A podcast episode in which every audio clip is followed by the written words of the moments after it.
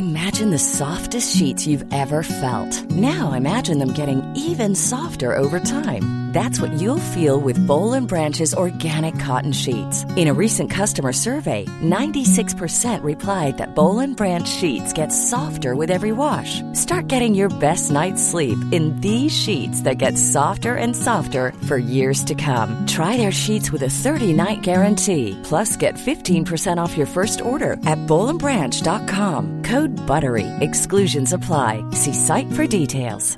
Ever catch yourself eating the same flavorless dinner three days in a row? Dreaming of something better? Well, HelloFresh is your guilt-free dream come true, baby. It's me, Kiki Palmer. Let's wake up those taste buds with hot, juicy pecan-crusted chicken or garlic butter shrimp scampi. Mm. Hello Fresh. Stop dreaming of all the delicious possibilities and dig in at HelloFresh.com. Let's get this dinner party started. Hiring for your small business? If you're not looking for professionals on LinkedIn, you're looking in the wrong place. That's like looking for your car keys in a fish tank. LinkedIn helps you hire professionals you can't find anywhere else, even those who aren't actively searching for a new job but might be open to the perfect role. In a given month, over 70% of LinkedIn users don't even visit other leading job sites. So start looking in the right place. With LinkedIn, you can hire professionals like a professional. Post your free job on linkedin.com slash achieve today.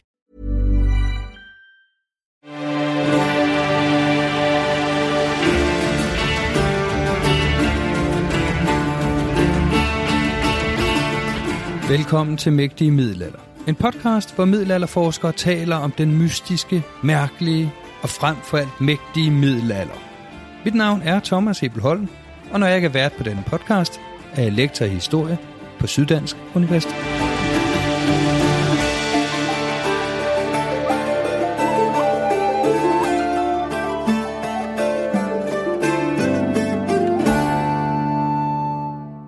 Velkommen til Mægtig Middelalder.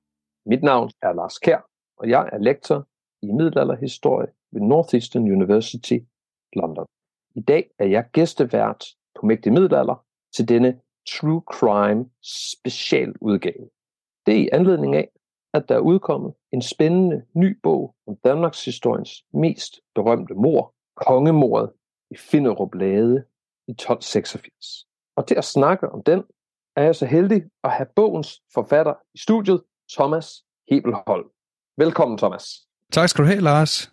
Det er sjovt at være på den anden side, og nu vil vi jo se, om, det, om jeg også kan finde ud af at være gæst og ikke bare vært.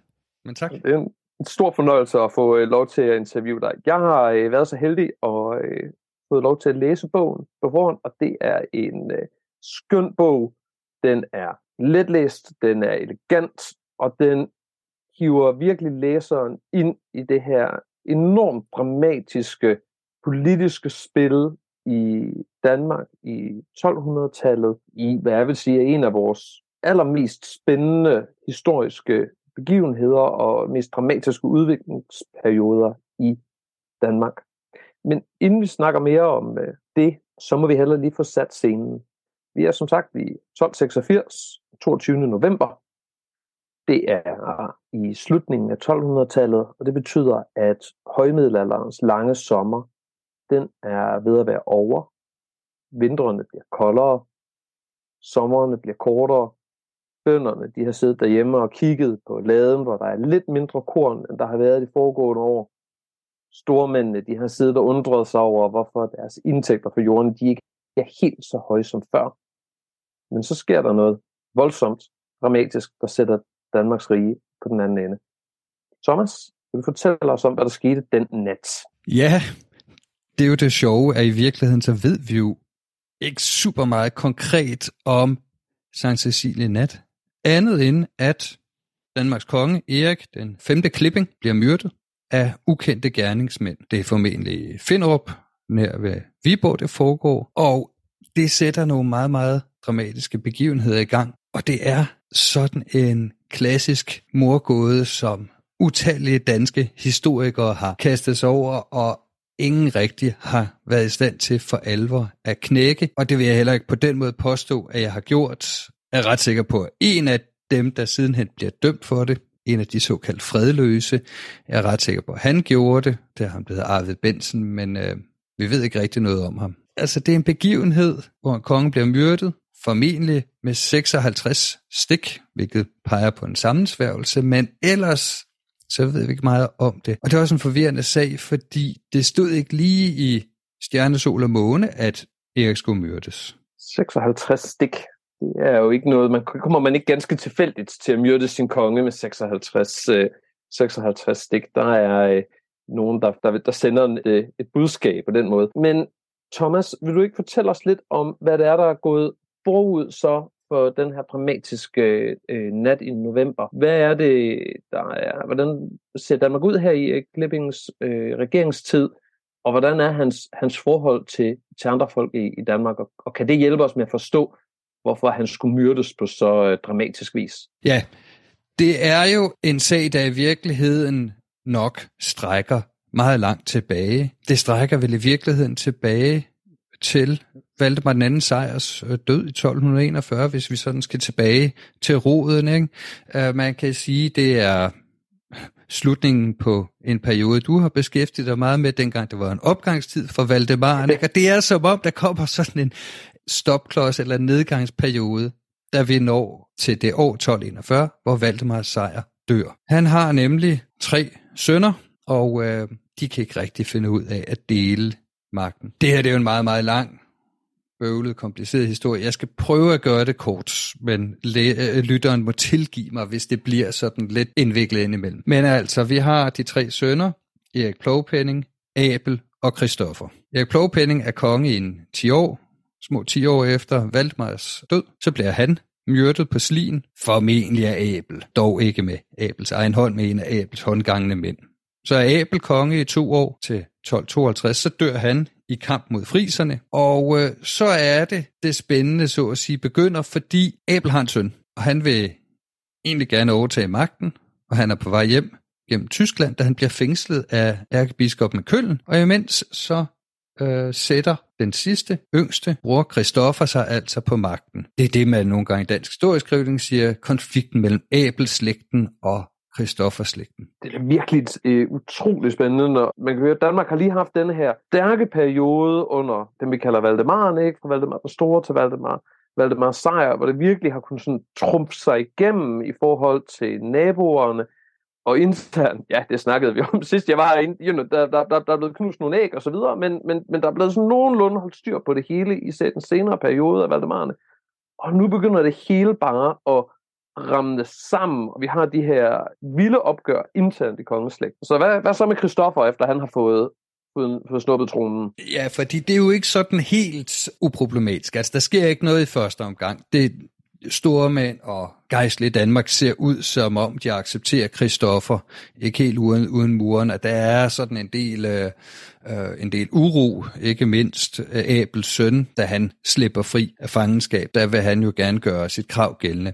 Så øh, han øh, hersker i 1250'erne, og han kommer i stigende grad i konflikt med øh, især ærkebiskoppen i Lund, Jakob Erlandsen, og han har også en strid med Abels søn, øh, Valdemar. Og så i 1259, så dør Christoffer også. I dag antager vi, at det nok var en naturlig årsag, eller i hvert fald, at det ikke var et mor. Men i samtiden, der går der ikke så lang tid før, at konspirationsteorierne svirrer, og at man anser, eller man mener, at det er øh, en af Jakob Erlandsens tilhængere, en Abbed Arnfed, der øh, har forgivet kongen. Så i en middelalderlig optik, så er vi nu op på øh, tre døde konger inden for små 20 år af Valdemar Sejrs. Dårlig statistik. Det er en super dårlig statistik, som du også skal vise sig sidenhen, så er det faktisk også sådan lidt pinligt for Danmark. Øh, det, er, det var jo egentlig sådan noget, øh, Valdemarne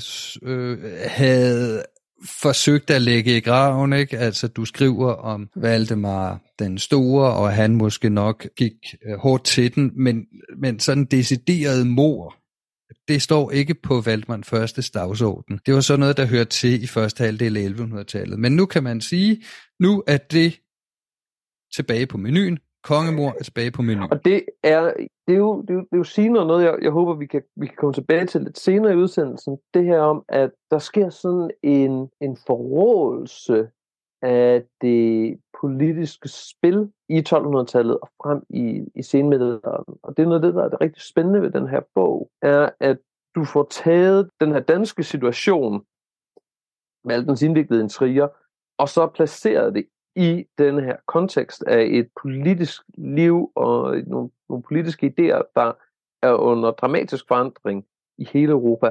Men lad os nu komme tilbage til, øh, til øh, øh, Christoffers-slægten, efter at Christoffer han er, er drættet om. Christoffer død, og han har en søn. Det er Erik Klipping. Til at begynde med, der styrer han ikke selv. Der er det hans øh, mor, den navnkundige øh, Margrethe Sambiria, eller Springhest, enkedronning, der styrer, og hun er pommersk slægt i øvrigt. Men Margrethe øh, styrer i samarbejde blandt andet med den, øh, en, en, en, større, øh, en stor hertug fra Tyskland, Albrecht af, af, af Sachsen.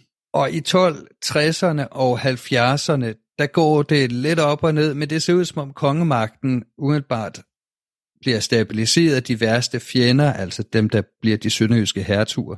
Det er det æbelslægten for tilkendt øh, hertugdømmet over Sønderjylland. Øh, de ser ud som om, at de er sådan nogenlunde pacificeret. Man får ikke klinket skårene med kirken, øh, men dog får lagt den konflikt med ærkebiskoppen af Lund ned og, og hans partisaner. Og i 1276 får Erik Klipping gennemført, eller foreslår i hvert fald, en, en forordning om majestætsforbrydelse. Majestætsforbrydelsesforordningen handler dybest set om, at hvis der er særlige planer mod kongen, det kan være decideret øh, morplaner, men det kan også simpelthen bare være generelle komplotter, der vil undergrave kongens magt, ja, så skal han have lov til at dømme dem ved en særdomstol. Det kaldes et vortælsnævn, uden at vi faktisk helt er klar over, hvad vortælsnævn egentlig er for en domstolsstørrelse. Pointen er i hvert fald, at han foreslår det i hvert fald. Han foreslår den her forordning. Vi ved ikke, om den går igennem, øh, men noget af det er i hvert fald intakt, fordi øh, nogle år efter, i 12, 1982, der får vi den her berømte håndfæstning i Nyborg, øh, ofte kaldet Danmarks pendant til Magna Carta, sådan en slags forfatning eller ansættelseskontrakt for kongen, eller øh, måske med lidt forkædret moderne udtryk, sådan en slags regeringsgrundlag, noget i den stil. Det håndfæstningen handler om, det er, at stormændene i landet her, da er både gejstlige og værstlige øh, stormænd, de øh, vil forsøge at begrænse kongens magt. Det majestætsforbrydelsesforordningen øh, sigter på, det er, at kongen kan få sådan en juridisk særstatus, og i tilfælde af øh, hvad han anser at være for at være forbrydelse mod kongen og hans familie, der kan han, der kan han køre en særlig domstol, hvor han selv udpeger øh, dommerne. Og øh, det peger i autokratisk retning. Øh, og, og det er store mænd selvfølgelig blevet øh, noget nervøs for, og det der sker i Nyborg, det er, at der kommer en regulering, der er en hel masse grundlæggende rettigheder, der bliver etableret for det danske folk som virkelig er, er gejstlige og stormænd. Men det, der dog er intakt, det er, at dele af den her særlige majestætsforbrydelsesforordning til synligheden bliver vedligeholdt. Så, så forbrydelse mod kongen har altså en eller anden særlig karakter, om end det ser ud som om, det ikke er kongen, der har lov til at udpege dommerne selv. Ikke? Altså, og det er jo altså bare sådan helt, helt basalt. Hvis man er konge, og man laver en særdomstol, der skal dømme forbrydelse mod en selv, og man selv udpeger dommer, så kan man godt se som udgangspunkt, så er chancerne for at blive frikendt ikke særlig store. De afhænger i hvert fald af, hvilket humør kongen er i den dag. Så det vi altså har at gøre med her i 1270'erne og 1280'erne, det er, at der er en, en grundlæggende kamp her i Danmark om, hvordan skal samfundet indrettes? Hvad er det for nogle regler, der gælder? Hvad er det for nogle regler, der gælder for magthaveren, for kongen? Hvad er det for nogle rettigheder, som de andre øh, mægtige folk i, i riget, i riget har? Ikke? Jeg, jeg sidder lige her og kigger på, øh, øh, på, på håndfæstning, ikke? og der er jo sådan nogle, nogle helt grundlæggende principper, der er i spil om, øh, må man fængsle folk uden at øh, stille dem for, øh, for retten først? må kongen bare tilbage, tilbage, tilbagekalde de ting, han har givet til stormænd og byer og klostre og sådan noget. Så det er hård magtkamp, men det er også en kamp om forskellige principper om, hvem der har ret til at gøre hvad, og hvordan man opfører sig over for den udøvende, gudsgivende majestæt, og, og, og hvad der er grænserne for, hvad, der, hvad han må gøre. Ja, ikke? og man kan sige med håndfæstningen, hvis vi læser den med moderne øh, briller, så er det meget, meget svært at være uenig i de begrænsninger, de jo lægger for kongemagten. Ikke? Altså det er groft sagt sådan en eller anden øh, forsøg på at begrænse kongen for at blive en enevældig hersker eller diktator. Ikke? Men der skal man dog holde konteksten i baghovedet, ikke? At, 1286 er ikke det 21. århundrede, fordi hvis jeg skal tage Erik Klipping lidt i forsvar, så er meningen med forordningen jo sådan set øh, nok et resultat af paranoia. Øh, de sidste tre konger er kommet voldeligt af dage, inklusive hans far. Tidligt i Klippings øh, barndom har har det været ret tæt på, at han, han simpelthen er blevet væltet. Øhm, der lurer de her uoverensstemmelser, du, du nævner ikke. Så det tyder også på, at det er en situation, hvor der ikke er åben konflikt, men den er latent, og det kongen forsøger med, med forordningen, det er så at sige, at, at sikre sig selv mod eventuelt kup ved at, i hvert fald hvis de slår fejl, at, at så falder den helt, helt, helt store hammer. Ikke? Jeg vil i virkeligheden sige, hvis vi ser 1276 forordning og så håndfæstningen fra Nyborg, ikke? Så, er det, så signalerer de i virkeligheden både en magtkamp, men også en situation, der på mange måder er sprængfarlig. Lytter, vi bliver lige nødt til at sige, hvad det er, der ligger her og citrer under overfladen. Som I måske har bemærket i tidligere programmer, hvor jeg har været inde og været gæst hos Thomas, så er Thomas og jeg dybt uenige om forholdet mellem kongemagt og stormænd. Thomas, ikke for at øh, give en karikatur af ham, han er mere, han er mere optaget af den stærke centralmagts velsignelser, hvor jeg er lidt mere til sådan stormands aristokratiagtige republiktilstande. Så det er bare for at give en følelse af, hvad er det at være middelalderhistoriker? Jamen det handler om at mødes i venskabelig, men meget ophidset samtale om, hvor vigtige dokumenter fra slutningen af 1200-tallet er og, øh, og så øh, øh, have dem i, i, øh, i, i, i hyggelig, men, øh, men, men, men ophidset diskussion. øh, men lad os så, så, vi har fået vedtaget en Danmarks Magna Carta. Danmarks, øh, så Magna Carta er jo det, det her dokument fra engelsk middelalder øh, fra 1215, der sætter kongen under loven øh, i England. Og det er sådan det er helt grundlæggende for engelsk øh, politisk, det engelske politiske system til den dag i dag. Øh, og det er derfor, vi drager sammenligningen med, mellem håndfæstningen og Magna Carta. Men nu har Danmark har fået sat en håndfæstning, der har sat nogenlunde orden og styr på det politiske liv. Betyder det, at Erik Glipping og hans øh, stormænd nu kan vandre hånd i hånd i fryd og gammel? Øh, ja, jeg er jo lige nødt til at bemærke, inden, uh, inden at folk tror, jeg er sådan en eller anden krypto- eller protofascist. Ikke? Det er ikke... Uh, det, det sagde ikke, jeg ikke. Ej, det ved jeg godt. Men det er bare lige for, for dem, der er helt tonedøve, eller et eller andet andet, ikke? Hvis, bare for at undgå misforståelser.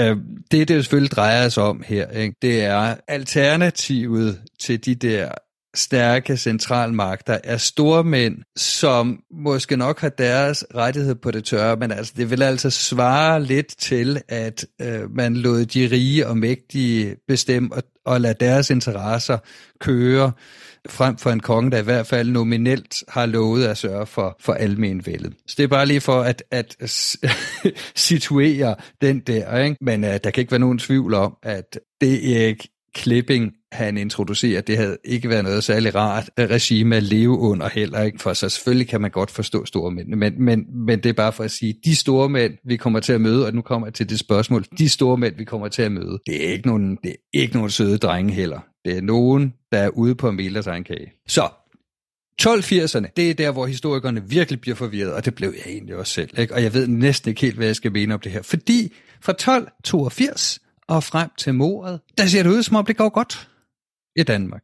Erik ser ud som om, at han, han har patchet op med Abelslægten og andre slægtninges øh, krav i Danmark. Abelslægten får hertug Valdemar på det her tidspunkt. Han får lov til nu at få hertugtitlen af Sønderjylland, sådan med visse modifikationer. Øh, en anden herre, som kommer til at spille en rolle lige om lidt, ham der hedder øh, Junker Jakob, som bliver greve Jakob, han får grevskabet Nørre Halland. Det er den, øh, hvad kan man sige, nordlige del af den nuværende øh, provins Halland i Sverige, og faktisk også øh, hele vejen op til øh, den norske grænse nærmest. Der er den norske konge, som har nogle arvekrav i Danmark, og dem øh, ser Erik, kong Erik også ud til at vil efterkomme. Så, så det ser sådan set udmærket ud, og det er derfor, at vi er lidt forvirret, når så, bum, en novembernat, så bliver kongen myrdet. Hvorfor? Og så er det jo, det, og så er det jo virkelig spekulationerne går i gang, ikke? fordi der er ikke nogen helt åbenlys mistænkt. Men Thomas, nu har du jo siddet og, øh, og arbejdet med det her øh, i lang tid. Og øh, jeg kunne godt tænke mig at spørge dig, på samme måde som i, i øh, britiske politifilm øh, øh og serier, så når, øh, når øh, efterforskerne er i gang med at arbejde i sådan en rigtig cold case, rigtig gammel morsag, så har de det jo med at finde en gammel pensioneret politimand og øh, spørge ham, okay, du kunne ikke få øh, en dommer stillet for, øh, du kunne ikke få en, øh, en, øh, en mistænkt stillet for retten, dengang hvor du arbejdede på sagen. Men who did you like for the murder? Hvem havde du på fornemmelsen var, øh, var, den, var den skyldige? Og øh, Thomas, kunne du, øh, kunne du øh, give os et bud på, hvis du skulle, skulle give et skud, Hvem er det så, du tænker, kunne stå bag drabet på Erik Klipping den novembernat? Ja, det er jo et super godt spørgsmål, og jeg vil jo være lidt irriterende her øh, og foreslå tre mistænkte. Og, og en af problemerne med den her sag, det er, mange historikere har undersøgt den her sag, øh, og de har gjort det grundigt, og man bliver så overbevist, hver gang man læser hver enkelt historikers udlægning. Så hvis, hvad ved jeg, hvis man læser Kai Hørby, eller hvis man læser Hugo Irving, så bliver man overbevist af deres udlægning. Og det har taget del tid i, i, i forbindelse med at skrive bogen, at prøve at træde et skridt tilbage og, og prøve at se sagen lidt mere fra oven. Og det er derfor, jeg giver sådan et lidt irriterende svar. Det, jeg synes spørgsmålet er godt, fordi det tillader mig lige at gå i de tre sådan for mig at se hovedmistænkt. Den første er Hertug Valdemar af Sønderjylland. Hvis der var nogen, der skulle have et motiv for at myrde Erik Klipping, så det ham. Han var repræsentant for Abelslægten, og han havde arbejdet hårdt for at få sin fædrenav hertugdømmet, og da han havde fået det, så gik der ikke ret lang tid, før han alligevel kom i kamp med kongen og blev besejret og sad i fængsel et års tid i Søborg, good old Søborg, ikke, for alle, der, der kender Valdemaren, ikke, deres øh, politiske fængsel. Og han bliver først lukket ud, da han sværger ikke at vil gå imod kongen igen. Og der kan vi jo ikke være, vi er jo ikke i situationen, altså hvordan er det foregået, da han har aflagt den der id? Har det været idelig fryd og gammel, eller har det været med armen vredet om? Ikke? Men man tenderer jo til at tænke det sidste, ikke? det skulle have været et rigtig trælst fængsel i Søborg. Det er der i hvert fald øh, nogle af dem, der har været derinde, der, der øh, giver, giver indtryk af senere. Øh, trængt og øh, ubehageligt og øh, øh, øh, hårdt, så det er ikke nødvendigvis være sådan rent luksusophold, selv om man er medlem af kongeslægten. Nej, altså det er jo sådan en af dem, der, man, øh, der er meget, meget svært at øh, afgøre, ikke? Øh, fordi det at være fængslet i middelalderen, i hvert fald hvis man er aristokrat, behøver ikke være særlig ubehageligt. Det betyder sådan set bare, at du er lukket inde på en borg, og så kan du, øh, det er det område, du kan få lov til at færdes i, men at der vil være en hvis opvarmning og, og, og betjening. Ikke? Det er den ene, ikke? Men, men man kan så også sige, at en herre, der får lov til at komme i Søborg nogle år senere, ærkebiskop Jens Grand af, af Lund, han beskriver det som et, et, et sandt helvede. Og jeg må tilstå, jeg tror ikke ret meget på Jens Grand. Men, men når det er sagt, de, de er, altså, det er et fængsel, og når man er i fængsel i middelalder, i hvert fald, når man er i fængsel i middelalderen, så er man i hvert fald frihedsberøvet. Ikke? Det bryder de sig ikke om. Og det næste er, at man godt kan risikere på mystisk vis så sidenhen at komme af dage i det der fængsel, eller på mindre mystisk vis. Det er en historie, øh, vi kender nogle årtier senere fra Sverige, hvor der er sådan en række politiske mor, hvor netop folk er sat i fængsel og bliver slået ihjel. Det er bare for at sige, Valdemar har absolut et motiv. Det, der er bare irriterende med Valdemar, for lige at tage den, det er, at efter kongen er myrdet, så udbryder der jo uro. Blandt andet fordi de fredløse, og det er jo så Marsk Stig og Grev Jakob og syv andre herrer, de bliver dømt for mordet, og de søger tilflugt hos den norske konge, der angriber Danmark. Og jeg skal nok komme tilbage til norsk konge og de fredløse lige om lidt, for det er de andre to, sådan jeg læner mig op af som hovedmistænkte. Uh, men bare for at sige her, efter mordet, så ender Valdemar i formønderregeringen. Erik Klippings søn, Erik Menved, på det her tidspunkt. Umyndig, han er en 12 år, så vidt jeg lige husker. Øh, så det er øh, Menveds mor, Agnes, altså enkedronning Agnes. Det er fyrst Vislav af Ryen, en af de store danske vasaller. Og så er det hertug Valdemar af Sønderjylland, der bliver regenter og skal forsvare landet mod nordmændene. Så hvis man i kongefamilien, altså hos Agnes og dem, der er omkring kongeslægten, omkring kongehoffet, har mistænkt ham, øh, så er det i hvert fald sådan en lidt vild ting at, at gøre ham til medformønder. Men omvendt, altså, det er jo ikke en umulighed, vel? Øh, og sidenhen i 1289, måske senere, der bliver Valdemar uvenner med formynderregeringen, men til at begynde med at det ud, som om det, det er okay, ikke? Så det er en af de der, der er sådan lidt, lidt mærkeligt, ikke? Det er utænkeligt, men, men øh, det er hård kost, hvis enkedronningen har mere eller mindre vidst, eller haft Valdemar mistænkt som morder, altså tage ham ind i regeringen. Hård kost, men det er. Men det leder jo så til en, en anden af de mistænkte, jeg sådan også har hældt lidt til. Den her mistænkte har som regel ikke fået så meget opmærksomhed i dansk historieskrivning, men jeg mener, at øh, den historiker, der hedder Kai Hørby, øh, antydede ret kraftigt, at han øh, mente, at det faktisk kunne være den norske konge, der stod bag mordet. Det er ham, der hedder kong Erik Præsteheder. Endnu et fedt navn. Endnu et fedt navn, ikke? Øhm, som han vist i øvrigt fik, øh, fordi han lidt ligesom Erik Klipping og Christoffer øh, i øvrigt også lå i, i, i strid med, med kirken. Så det har ikke været alle præster, han havde, der han har ikke været sådan en ravne tordyrker eller et eller andet, vel? Øh, det, det, det handler om noget, vi nok kommer til at tale om, noget med, magtdeling i samfundet. Men den norske konge øh, mor, Ingeborg, var dansk prinsesse. Hun var datter af Erik Plovpenning, og hun havde faktisk øh, som medgift forlovet relativt meget jord i Jylland. Blandt andet Skanderborg eller Skanderup, en, øh, en del jord i Djursland og i Nordjylland. Og det havde Erik Klipping bestemt ikke tænkt sig, at hun skulle have. En af de her ting, der har kompliceret sagen lidt, det er, at i 1280'erne, der fører Norge faktisk krig mod Danmark og Lübeck. En lidt kompliceret krig, jeg ikke kan komme mere ind på her. Men pointen er i hvert fald, at danske farvand bliver hervet, og det ender med umiddelbart før, til synligheden i hvert fald, mordet, at øh, Erik Klipping har udsonet som norske konge, altså sagt til ham, godt, du får, øh, du får din møderne af, du får de her jorder i, i Danmark, øh, altså selvfølgelig som stadig er, er del af danske rige, ikke? de bliver ikke taget ud af Danmark og, og hørt til Norge, men de vil være bestyret af den norske konges embedsmænd, og dele af indtægterne vil gå til den norske konge osv.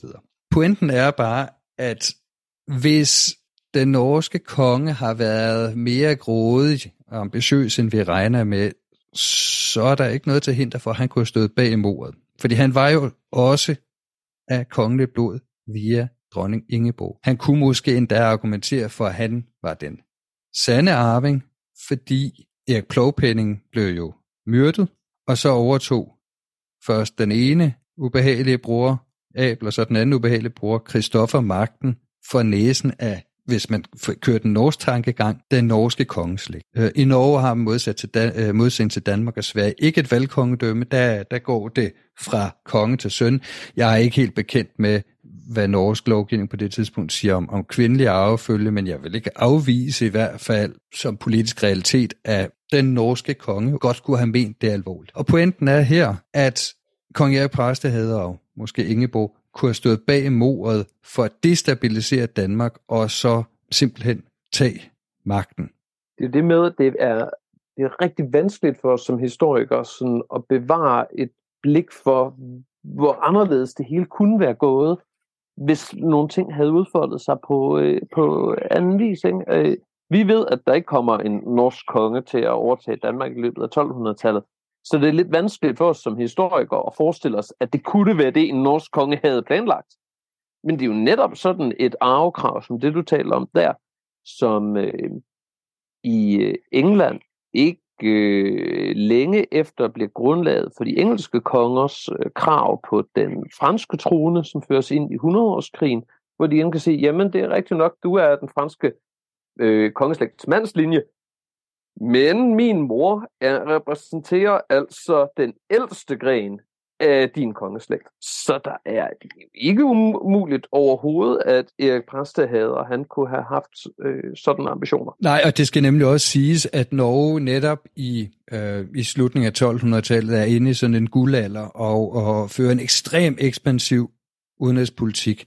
De øh, forhandler med øh, med Skotland, at der er sådan en aftale af Skotland, Norge, og om hvem, og der, altså, der ligger lidt på tegnebrættet muligheden for simpelthen sådan en slags personalunion, eller en union mellem Skotland og, og, og Norge, ikke? og øh, der føres forhandlinger med den engelske kong Edvard den første, som også har aktier i Norge, øh, vrøvl i Skotland. Og øh, der er det interessante ved også den norske konge, han sætter øh, en af sine mænd, Alverlingsson, sender han til at forhandle med den engelske konge om øh, militær støtte mod Danmark, og det går Edvard med på med henvisning til det afskyelige mord på Erik Plovpenning, og det bør alle hen, øh, hævne og så videre, ikke? Øhm, som også siger noget om det her med øh, kongemordets øh, status som noget øh, ret uhyggeligt og forfærdeligt. Vi kommer tilbage til Edvard den Første nok sidenhen, og hvorfor han havde sådan en helt særlig grund til at synes, at kongemord og trussel om det er noget forfærdeligt. Men det er bare for at sige, man kan ikke afvise, at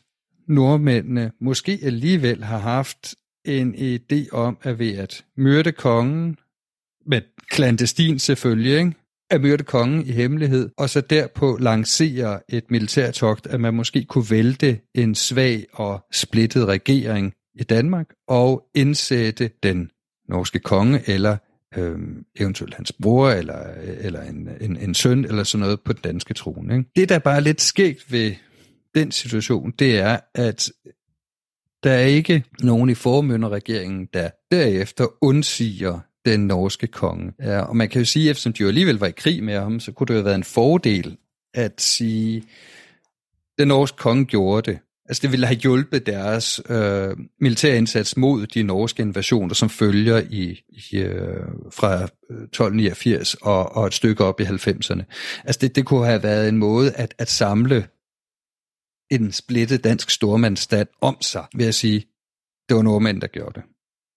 Så det er heller ikke noget endegyldigt bevis, men det er bare for at sige igen, ikke? man kan godt se det her, ikke? og det er jo det, der gør den så vanvittigt svær, den her sag. Ikke? At, at der er ingen rygende pistol, der er ikke nogen, hvor man siger, du gjorde det kraftederen med, men der er godt nok mange, der, hvis man tænker ind i den politiske situation, kunne, man kunne spekulere over, om, om de kunne have haft glæde af det. Og endelig så er der jo vores sidste, de klassiske, de fredløse, Marsk Stig, Greve Jakob af Halland og, og syv andre prominente danske stormænd. Øhm, dem fik Erik Arup i begyndelsen af 20. århundrede øh, erklæret øh, for uskyldige, og der var foregået et justitsmord øh, med henvisen til, at han ikke rigtig kunne se, hvorfor de skulle have gjort det, hvorfor de skulle have myrdet kongen, eftersom de havde profiteret på den måde, magten blev fordelt efter Nyborg 1282. Så det her, det er altså den gruppe mænd, som man i samtiden efter kongemordet, hvor så at Glippings enke og søn og den der øh, formynderregering, der bliver sat op, det er dem, som de får, øh, om man så må sige, dømt i en absentia for mordet. Det er for sagt, det, det er dem her, der, der står bag mord. Ja. De bliver dømt i øh, Nyborg igen, 1287, og samtidig er altså det til synligheden overbevist om deres skyld. Og det de så gør, øh, det er, at de flygter til den norske konge og allierer sig med ham, og så er de øh, så lancerer de, øh, eller de deltager i den norske konges invasioner af Danmark. Vi får øh, Marsk Stig, der befester hjelm i 1290, og, øh, og så videre. Så de er en del af den norske konges øh, her, så at sige, og forbliver øh, allieret med den norske konge i, i flere årtier frem efter. Og vi, vi kalder dem jo så de, de, de, de fredløse, fordi det er den dom, de får. Og her kommer så igen. De fredløse. Hvilket motiv skulle de have? Jamen, der er jo ret umiddelbart i at sige, at der ikke er noget identificerbart. Men det, der alligevel er interessant her, og det der, vi skal bruge den, hele den her baghistorie, det er, at Erik Klipping, ikke mindst øh, via moren Margrethe Sambirias indflydelse, havde allieret sig ret stærkt med tyskerne. Og tyskerne er ikke en større størrelse, det er et særligt fyrstehus. Først øh, hertugen af Sachsen, og siden markgreverne af Brandenburg, og i øvrigt en række mindre tyske fyrster. Og der er en forskel på at være en tysk fyrste i Danmark, godt nok med jord, og så være en, hvad kan man sige, øh, hjemmefødt dansk stormand. Og det er, at de, de her tyske fyrster synes at indgå i sådan nogle øh, lensforhold eller militære kontrakter, som til synligheden går ud over ledingen, og i hvert fald øh, ser ud som om, at de er mere stabile for kongemagten. Ikke? Altså det, er, det handler om aflønning via jord eller penge til tyske soldater og tyske fyrster, som så bliver en del af kongens inderkreds. Og det er en anden måde at organisere og, og, og, og stabilisere en, en dansk konges magt end trad, den traditionelle, hvor kongen skal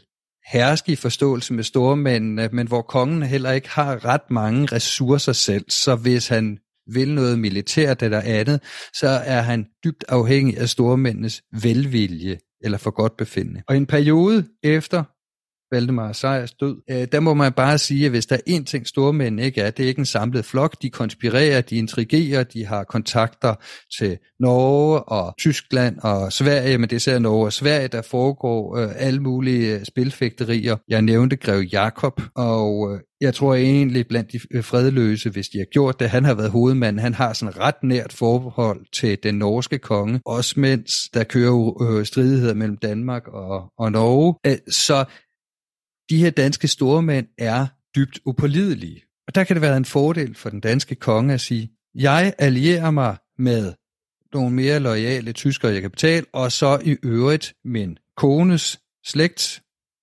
hans dronning Agnes er søster til markgreven i Brandenburg. Jeg allierer mig med nogen udefra, som har interesse i, at jeg sidder på magten, og hvor jeg ikke er afhængig af alle mulige øh, øh, øh spændende håndfæstninger og begrænsninger, og hvad stormændene kan finde på. Og de der store mænd har i øvrigt også øh, øh, ved forskellige lejligheder rottet sig sammen, enten med øh, æbelslægten eller andre. Ikke? Altså, de, de, de er simpelthen set fra Klippings side upålidelig. Så hvis vi kommer frem til et motiv, ja, så, så skulle det have været, at man, hvis man ser på Grev Jakob, og måske i mindre grad Mars men ser Grev Jakob, at man i den danske stormandsstand har været nervøs for, hvad det var, kongen lavede, og om alt det her eftergivenhed efter Nyborg-dommen i virkeligheden var stillheden før stormen, mens Erik Klipping i virkeligheden var i gang med at opbygge sådan et alternativt regeringsapparat, baseret på især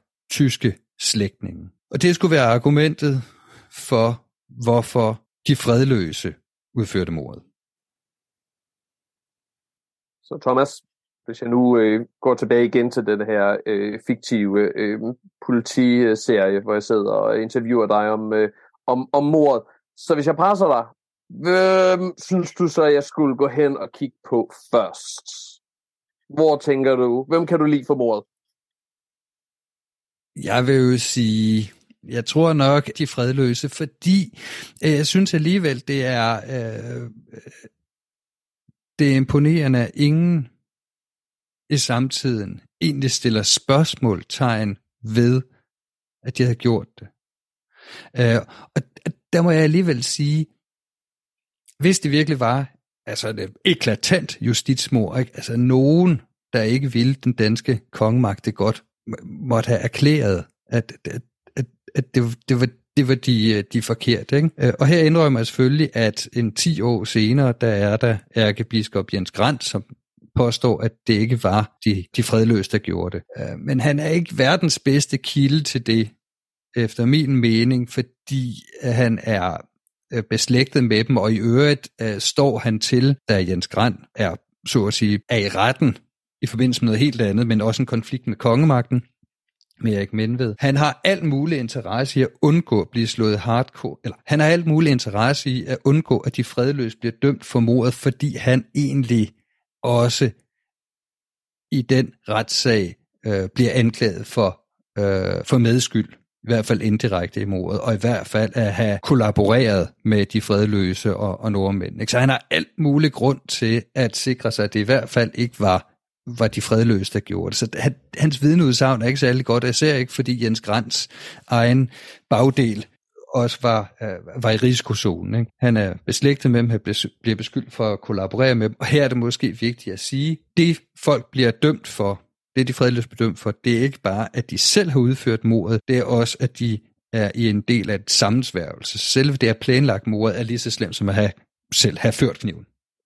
Og her læser, altså hvis I har det ligesom jeg har det med at høre øh, på Thomas her, og oplevelsen af at have læst bogen, så har I vildt meget lyst til selv at kaste jer over de her, de her kilder. Og Thomas han har øh, øh, gode noter i bogen, der kan lede jer hen til øh, materialet. Så I kan selv gøre det, som jeg har lyst til at gøre her, øh, her lige nu, det er at gå hen og prøve at kigge kilderne igennem, og se, hvad der, hvad der giver mening, og hvad I kan, hvad I kan forestille jer. Øh, og det er ikke bogens mindste kvalitet, at den får virkelig gjort klart for læseren, hvor fascinerende et historisk problem det her er. Men Thomas, en af bogens andre kvaliteter, det er som sagt, at den får placeret det her danske drab i en større europæisk kontekst. Vi får den sat i det her øh, øh spillerum af politiske idéer i 1200-tallet, der er under forandring. Og jeg vil høre, om du kan fortælle os lidt om dem. Hvad er det for nogle idéer, der er i spil i 1200-tallet om, hvordan samfundet det skal indrettes? Ja, det kan være, at vi skal begynde med selve det at tage livet af en konge. Øh, det er, som jeg indledte med at sige, det er sådan lidt en kedelig dansk statistik. Harald Blåtand blev myrdet, Knud den Hellige blev myrdet, øh, kong Niels blev myrdet, ikke? Øh, så holder det op under Valdemarerne, og så begynder det igen, ikke? Så danskerne har et omdømme for at være kongemorder. Det er en ting. Men i løbet af allerede 1100-tallet, men for alvor også 1200-tallet, der begynder man altså at gøre op med en styreform, hvor at kongen er første blandt ligemænd, og at han er en, øh, man kan afsætte på forskellige vis, og deriblandt også voldelig vis. Og det hænger blandt andet sammen med dels samfundsudvikling. Ikke? Du starter med at tale om, at der er sådan et generelt økonomisk opsving øh, i, i øh, perioden hmm, 1000 til 1300. Ikke? Europas befolkning fordobler, der er mere rigdom osv. Det medfører en række ændringer, som blandt andet flere penge, som kongen får mere skat, og kan begynde at bygge en stat. Okay? Og stat er jo kendetegnet ved byråkrati og administration. Og, og sådan en administration, den er sådan i stigende grad lidt vanskelig forenlig med det vi kalder et feudalt system eller vasalt system, eller hvor man skal sådan aflægge ed, og hvor alt afhænger af, at øh, den største krigsherre tager øh, ed fra de mindre krigsherrer, øh, og, at, og at magten er baseret på, hvor mange mænd du har, og, og hvilke sådan særlige krav på domsmagt du har øh, men så ret minimalistisk, ikke? Og, og, og hvor man skal forhandle. Og det udvikler sig i, i 1200-tallet, dels i forhold til, hvordan samfundet ser ud, men også i forhold til, hvordan man tænker politik. Her spiller øh, oversættelse af to Aristoteles værker øh, fra antikken kæmpe rolle. Det er henholdsvis den, den nikomakæiske etik og så Aristoteles værk politikken, oversat i, øh, til latin i, i 1260. Og her begynder man at diskutere politik, og, og hvorledes øh, samfundet bedst er indrettet, ikke? Og, og der tales ikke mindst i samtiden om øh, at opnå en slags øh, blandede monarkier, som man, man kalder det. det kan vi komme tilbage til. Men i hvert fald, øh, i forbindelse med det her med, at der kommer mere og mere snak om statsformer, og hvordan det perfekte samfund, så at sige, skal indrettes, øh, og en magtdeling, så når man også frem til, at det der med at rende rundt og myrde konger, det er en rigtig, rigtig, rigtig skidt idé. Både religiøse årsager, det er en, en magthaver, der har sin magt af Guds nåde, Rex gratia Dei, øh, men det giver også en hel masse kaos i et rige, når magthaveren bliver, bliver myrdet, fordi øh, det sender sådan rystelser videre ud i, i samfundet og, og leder til opløsning og borgerkrig og, og anarki. Så man, man fordømmer efterhånden kongemordet ret hårdt, og da vi når omkring øh, mordet af Klipping, der er holdningen på bjerget nu, at kongemor, det er forbudt. Eller sådan da i hvert fald. Og Der kan vi vel også se på det her mor, ikke? Det er jo meget anderledes end nogle af de der tidligere mor, vi, vi, vi snakkede om, ikke? Hvem end der gjorde det, så stillede de sig vel ikke op bagefter og holdt en tale om det. Og det er altså præcis, hvad der faktisk skete, hvis vi kigger tilbage i 11, øh, øh 36, 37, øh, tilbage hvor øh, Erik Emune, en af de her konger, der bliver myrdet, ikke? altså han bliver dræbt af en, øh, af en sønderjysk stormand, sorteblå, på et tingsmøde. Altså på et tingsmøde foran alle folk. Og så holder han åbenbart en tale til de andre sønderjyder om, hvorfor godt det var, han gjorde det, og så jager de kongens hirt på flugt. Ikke? Så der er altså sket et eller andet helt dramatisk i løbet af de her sm, øh, små 200 år i forståelsen af, hvad er en konge? Hvad er det for nogle rettigheder, han har, og hvad må hans folk tillade sig at gøre? Det er jo altså spændende. Vi, vi har til det der billede af middelalderen, tror jeg, øh, som en, en periode, hvor der er nærmest kun sådan øh, religiøs vanvid og så øh, øh, brutal æresfølelse. Men her kan vi faktisk se, at der er altså sådan rigtige politiske idéer, ideologi og spørgsmål om, hvordan samfundet retteligt bør indrettes, der er i spil. Ja, fordi det der jo i virkeligheden ligger i det her, det, øh, i, øh, i tanken om, om mordet øh, og kongemordet og hvor forbryderisk det er, det er en tanke, man, øh, hvor man opfatter samfundet som en, en krop, vi kalder det korporatistisk øh, samfundsopfattelse. Og øh, der spiller kongen selvfølgelig en, en, en central øh, rolle øh, i den her krop, øh, og hvis man tager livet af kongen, jamen så, så skader det jo så øh, hele samfundet der er visse divergerende holdninger, som siger, at man kan være nødt til, hvis en krop er syg, og man er nødt til at fjerne det syge lame, og det er der givetvis også nogle af kongemorderne, der måske har lænet sig op af, at hvis alt går galt, og kongen er ved at udvikle sig til en tyran, ja, så må han fjernes. Men, men selve holdningen på bjerget er nu, at kongemor er tæt på at være helligbrød, eller det er helligbrød, øh, og det har alvorlige konsekvenser for hele samfundet. Det er ikke bare en mand, man slår ihjel, det er et øh, folks leder, folks udvalgte nærmest hyrden. Ikke? Så det tager, antager jo selvfølgelig sådan religiøse dimensioner, men, men det religiøse dækker over også realpolitik. Men, men nu har jeg jo alligevel hintet, at ikke alle er enige i det her. Øh, fordi at selvom det ser ud som om, at grundlinjen i i middelalderens holdning til kongemor, det, det bliver fordømmelse, så er der en, en tænkning, øh, som opstår i, eller som er formuleret, vil jeg sige, den opstår ikke.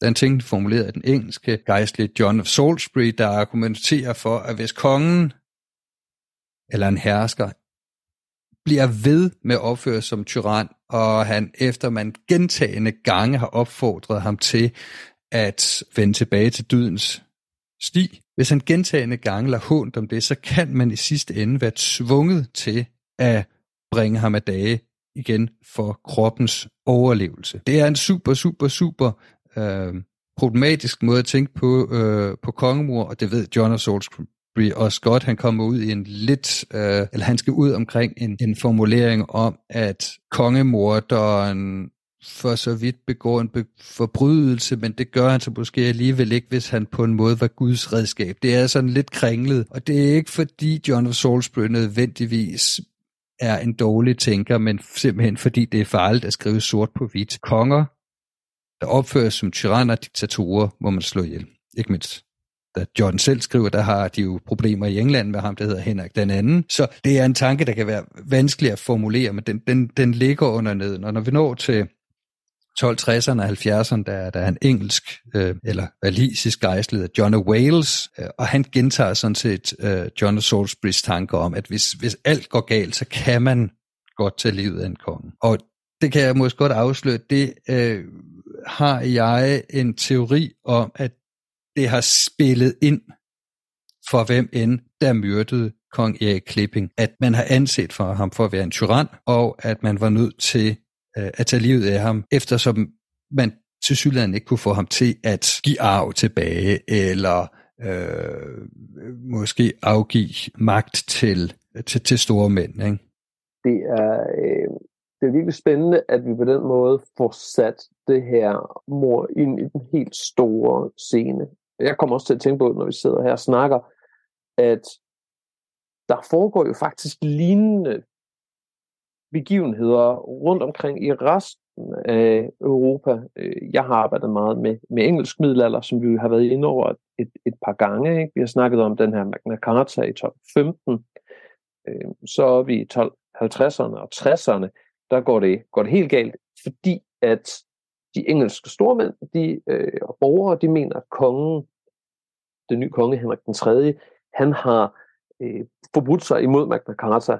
Og øh, det ender faktisk med, at de, de kupper ham og indsætter en øh, sådan stormandsregering øh, ledet af, af den, den berømte øh, sådan, øh, helt øh, parlamentets grundlægger Simon øh, de Montfort, som i en periode regerer det engelske rige i kongens navn.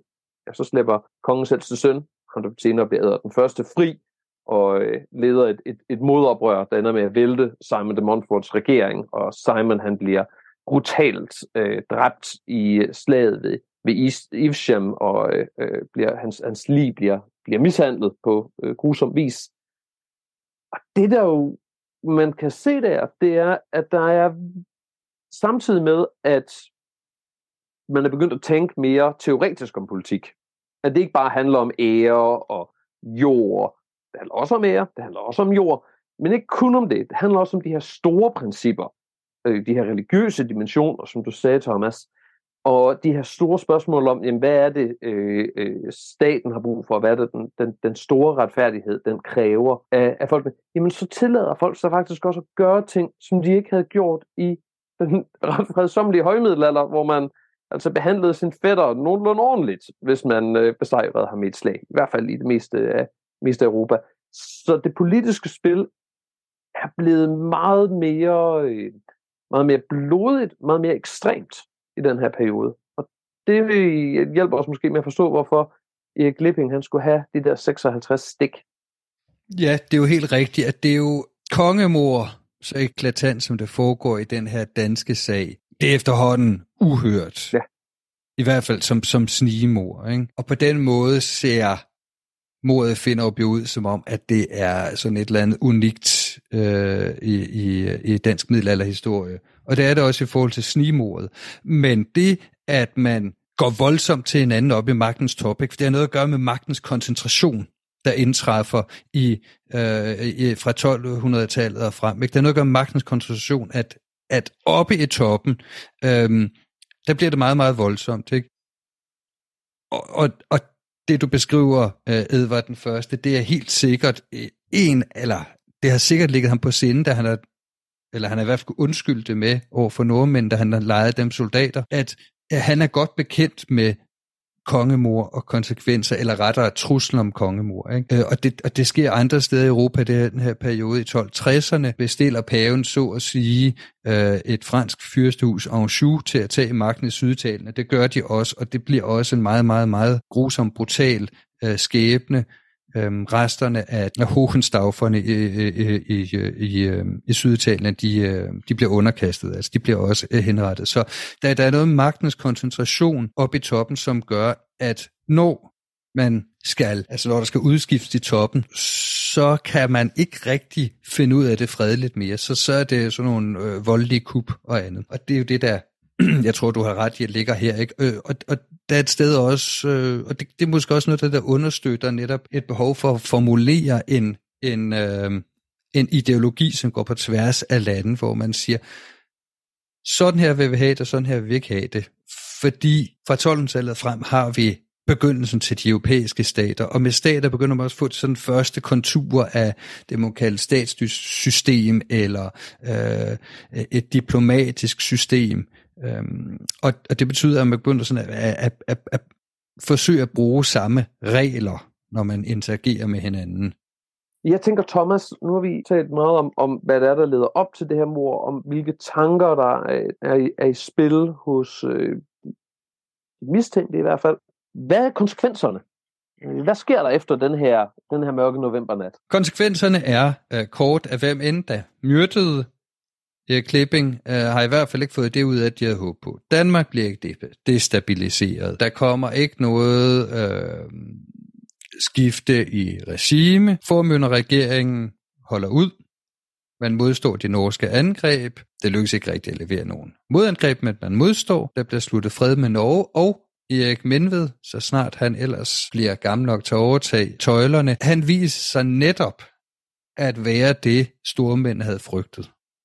Eller retter det, de havde øh, forsøgt at forhindre med ved at myrde Klipping, fordi øh, han udvider kongemagten øh, betragteligt. Han blander sig med væbnet hånd både i Nordtyskland og Sverige, og han er til trods for modstand mange steder nok Nordeuropas øh, stærkeste fyrste i, i hans regeringstid, som er fra 1287 til 1319. Erik Menved har fået sådan lidt dårligt omdømme øh, i eftertiden, fordi man siger, at det var grund, på grund af hans pansætning for at føre krig i udlandet, at, at det gik af Pommeren til for Danmark, og at man fik det, der hedder den kongeløse tid i 1332 til 1340, hvor der faktisk ikke var nogen konge af Danmark, hvor det var øh, holstenske pante haver, der reelt, måske ikke så meget styrede, men i hvert fald besad Danmark. Ikke? Og kort krølle på den, det er, at det er nok lidt urimeligt over for Erik Menved at sige, at det var hans skyld, for det er sådan set Erik Menveds bror, som han havde temmelig mange stridigheder med. Apropos jo det her med, at vi er en, trid, en, en, en tid, hvor, hvor altså magtkoncentrationen og kampen om magten i toppen er ekstremt voldsom. Erik Menved øh, har en meget, meget lang strid med, med sin bror Christoffer om, hvem der skal være konge. Og det ser ikke ud som om, der er nogen juridisk basis for, at Christoffer skulle vælte Erik overhovedet, apropos det, jeg talte om norske konge. Ikke? Altså, alt, hvad det hedder regler og så videre, er fuldstændig ude af, er fuldstændig ude af vinduet. Ikke? Men det er sådan set Christoffer, som kommer til at efterfølge Erik Menved, fordi Erik Menved ikke har nogen børn. Det er sådan set under ham, pansætningen går i gang. Fordi oven på Erik Menveds autokratiske styre, så vil stormændene godt nok gerne have øh, have taget kontrollen tilbage. De påfører ham en ekstremt hård håndfæstning, meget værre end en Nyborg håndfæstning. Og, og resultatet er så, da Christoffer er lidt vil udvide sin magt, så skal han låne nogle penge, og hvordan får han, lån, øh, hvordan får han fat på de penge? Det gør han ved at pansætte nogle områder til tyske soldater, som vil arbejde for ham, og det vil de også godt. Problemet er, at han taber, så skal han pansætte igen. Øh, så han graver hullet dybere. Det er sådan set Christoffer, for hvem pansætningspolitikken øh, løber løbsk. Øh, både Erik Menved, men også Erik Klipping pansætter løst det. Der, der, er ikke, der er ikke noget særligt for gjort ved at, at pansætte jorder til øh, for, for, for at redde mønt til, til, til forskellige øh, projekter. Problemet er, når det løber løbsk. Så Erik Menved fortsætter eller udfører det, enhver stormand har været bange for, en autokratisk kongemagt. Og da stormændene så kommer til fadet bagefter og slår kontra og får det, der kunne ligne sådan en eller anden øh, stormandsvælde, øh, så går det hele op i limning i, i, i, i krig med kongen, og resultatet er otte år uden dansk konge, og da vi kom 1340, hvor Valdemar Atterdag kommer til magten. Der er holdningen i Danmark en noget anden i forhold til kongens magt. Det er jo, det er jo historiens øh, øh, tragedie, men, men også skønhed, det her med, at vi kan se, vi kan se aktørerne, og vi kan begynde at, nogle gange at danne os nogle, nogle, nogle ret gode billeder af, hvad det er, de har håbet at opnå. Hvad var det, de forsøgte at gøre? Men så kan vi også se det her store billede af, at nogle gange, så er vi forsøget på at opnå det ene, så ender man altså på, tra- på rigtig tragisk vis med at skabe præcis det, man kæmpede imod. Ja, lidt ikke, og det, det er sådan, jeg læser kongemordet, i hvert fald hvis vi ser på det i forhold til store mænd og, og kongens forhold. At det, det, det, resultat blev præcis det modsatte af, hvad man går håbe på. Ingen regimeskift. Ingen fin blandet forfatning med en konge, der herskede i harmoni og forståelse med stormændene, der mødtes hvert år ved Danehof og så videre. Niks. Det er øh, en, en konge, der øh, fører krig udad til og øh, straffer indad til, hvis man ikke vil være med, og øh, altså generelt bliver lige præcis det, man havde frygtet. Thomas, her til sidst, der øh, øh, vil jeg også lige bringe opmærksom på en, en anden af bogens øh, mange spændende sider, som er det her med drabets lange efterliv i den danske historiske bevidsthed. Og jeg tænkte på, om du kunne, kunne sige en, en smule om det, og om hvorfor, øh, hvorfor det her mor bliver ved med at fascinere os. Jeg tror, det bliver ved med at fascinere, dels fordi det er jo en, en morgåde, hvor der er bevismateriale, men hvor det er umuligt at pinde ned, hvem gjorde det. Det, øh, det vækker jo simpelthen den indre Sherlock Holmes i alle. Ikke? Jeg er ikke nødvendigvis særlig god til uh, detektivhistorier, men jo, lære, jo mere tid jeg brugt på at læse på kilderne, jo mere begynder man alligevel selv at formulere af teorier. Det er næsten udmodståeligt. Men så har det jo også et eller andet øh, langt perspektiv. Jeg har argumenteret for i bogen, at mor på en tyran på en eller anden måde er omdrejningspunkt. Og her handler det om, at man forsøger at stanse en konge, der misbruger sin magt, og, og som man simpelthen er bange for, hvad kan finde på. Ikke? Altså en konge, der er ved at udvikle sig til en diktator. Og den tanke mener jeg også, man kan se sidenhen. Nu nævner jo noget, som vi slet, slet ikke har været inde på i episoden, men som jo fylder rigtig, rigtig meget for alle, der ellers har interesseret sig for mordet Finderup. Øh, nemlig at mordet skulle være et, et jalousidrab, øh, som Marsk Sti skulle have udført på Erik Klipping, fordi Erik Klipping havde forført eller voldtaget Marsk Stis kone. Og det er der altså ikke noget tegn på i det samtidige materiale. Øh, men der blodet er størknet, og alle de implicerede er døde, så står man også i middelalderen tilbage med en mærkelig sag. Ikke? Der var kongemor, og det medførte nogle frygtelige, frygtelige konsekvenser. I samtiden ser det ud, som om de egentlig er godt tilfredse med Erik Menved, men de er bestemt ikke glade for hans bror, og de er i hvert fald ikke glade for en kongeløs tid. Vel? Øh, så det satte noget i værk, man, man ikke brød sig om. Men folk er døde, og hvorfor blev kongen myrdet? Ja, øhm, efterhånden, når vi kommer op i senmiddelalderen, så er der erindring om en kongemor. Det sidste, det forfærdelige. Men hvorfor skete det? det er pisse indviklet, for at sige det på godt, og ikke særlig pænt dansk, selve situationen. Og det kan man også se på samtidens kilder, ikke? At, at allerede i omkring 1300, der er man sådan småforvirret op, hvad, i forhold til, hvad der er op og ned. Men når vi kommer til 1500-tallet, der er forvirring total. Og det er her, hvor vi ser nedskrivningen af det, der hedder Marsti-viserne. Øh, de er ældre. Hvor ældre ved vi ikke. Nogen er måske formuleret allerede omkring umiddelbart efter mordet, men, men det er meget vanskeligt at sige. Men det er her, vi finder historien om Marsk Stig og kongens voldtægt eller forførelse af hans kone. Og den er jo meget nemmere at forstå, ikke? Altså, det er simpelthen universelt. Du har krænket mig og min kone, og du har voldtaget min kone, ikke? Det er fuldstændig uacceptabelt. Og for det må du dø. Så det ser jo sådan relativt upolitisk ud. Øh, men hvis man øh, ser på, på viserne, så øh, øh fremstår det også klart, at da Marsk Stig øh, konfronterer kongen med det, altså Marstis øh, bliver ikke bare, får ikke bare at vide, at kone hun blev voldtaget, og så laver han straks et øh, planlægger straks snimor. Nej, han konfronterer kongen og, offentligt og siger, du har gjort det her med min kone, og så siger kongen, øh, ja, altså hun ville måske selv, og i hvert fald, det må du sgu undskylde, hvad siger du til at få øh, lidt jord eller noget, ikke?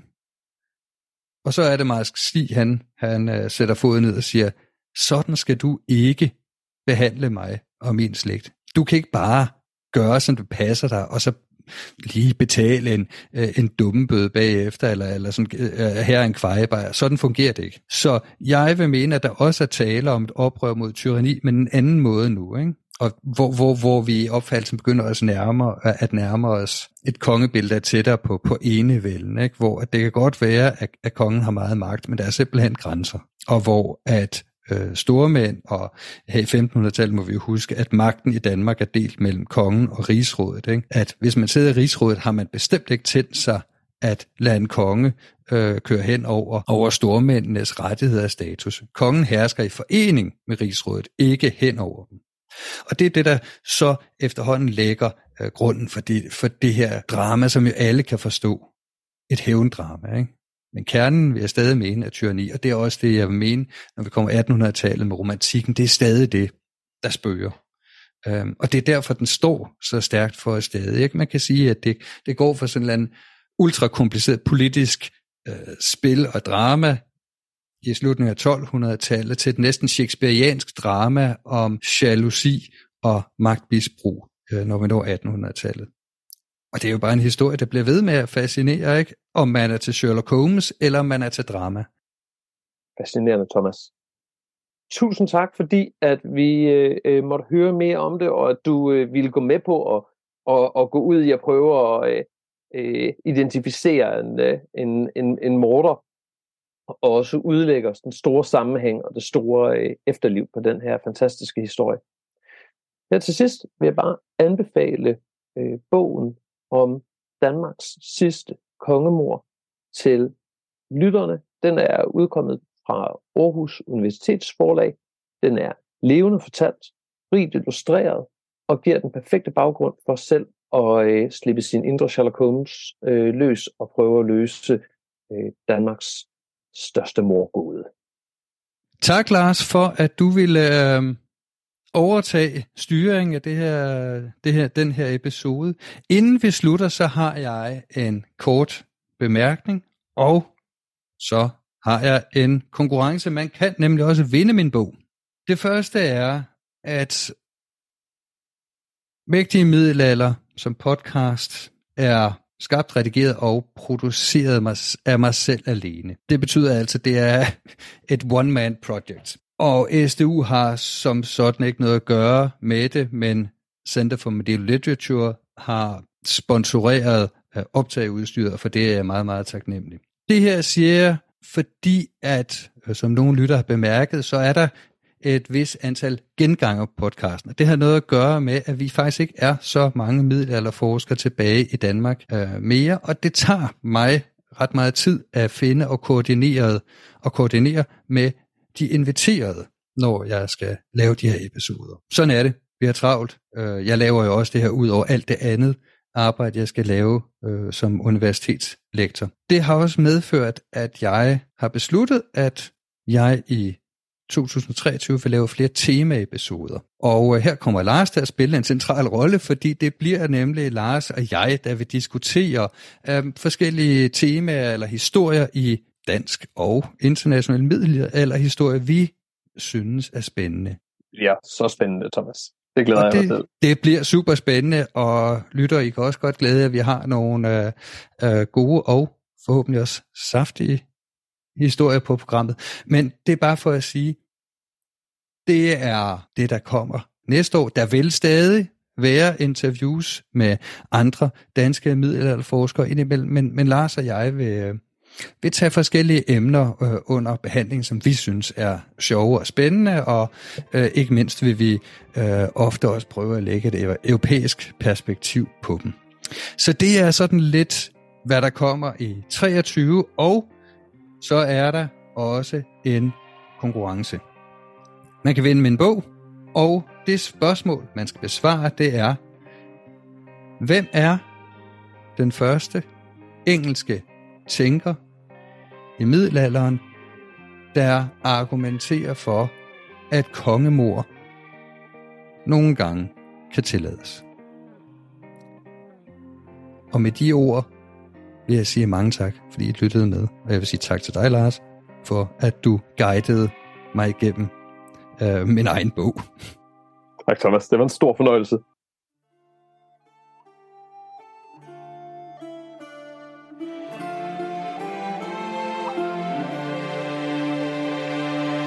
Var alt for nu på Mægtige Midler. Jeg håber, I har nyt dagens episode. Podcasten kan I finde på de fleste podcastafspillere, og husk at anmelde os derinde, så bliver det lettere for andre at finde podcasten. I kan også følge os på Facebook og Instagram, og intromusikken var af Nicolas Soto Urea, og underlægningsmusik og effekter er skabt af Anton Færk. Er det godt derude? Jeg håber, I vil lytte med en anden gang.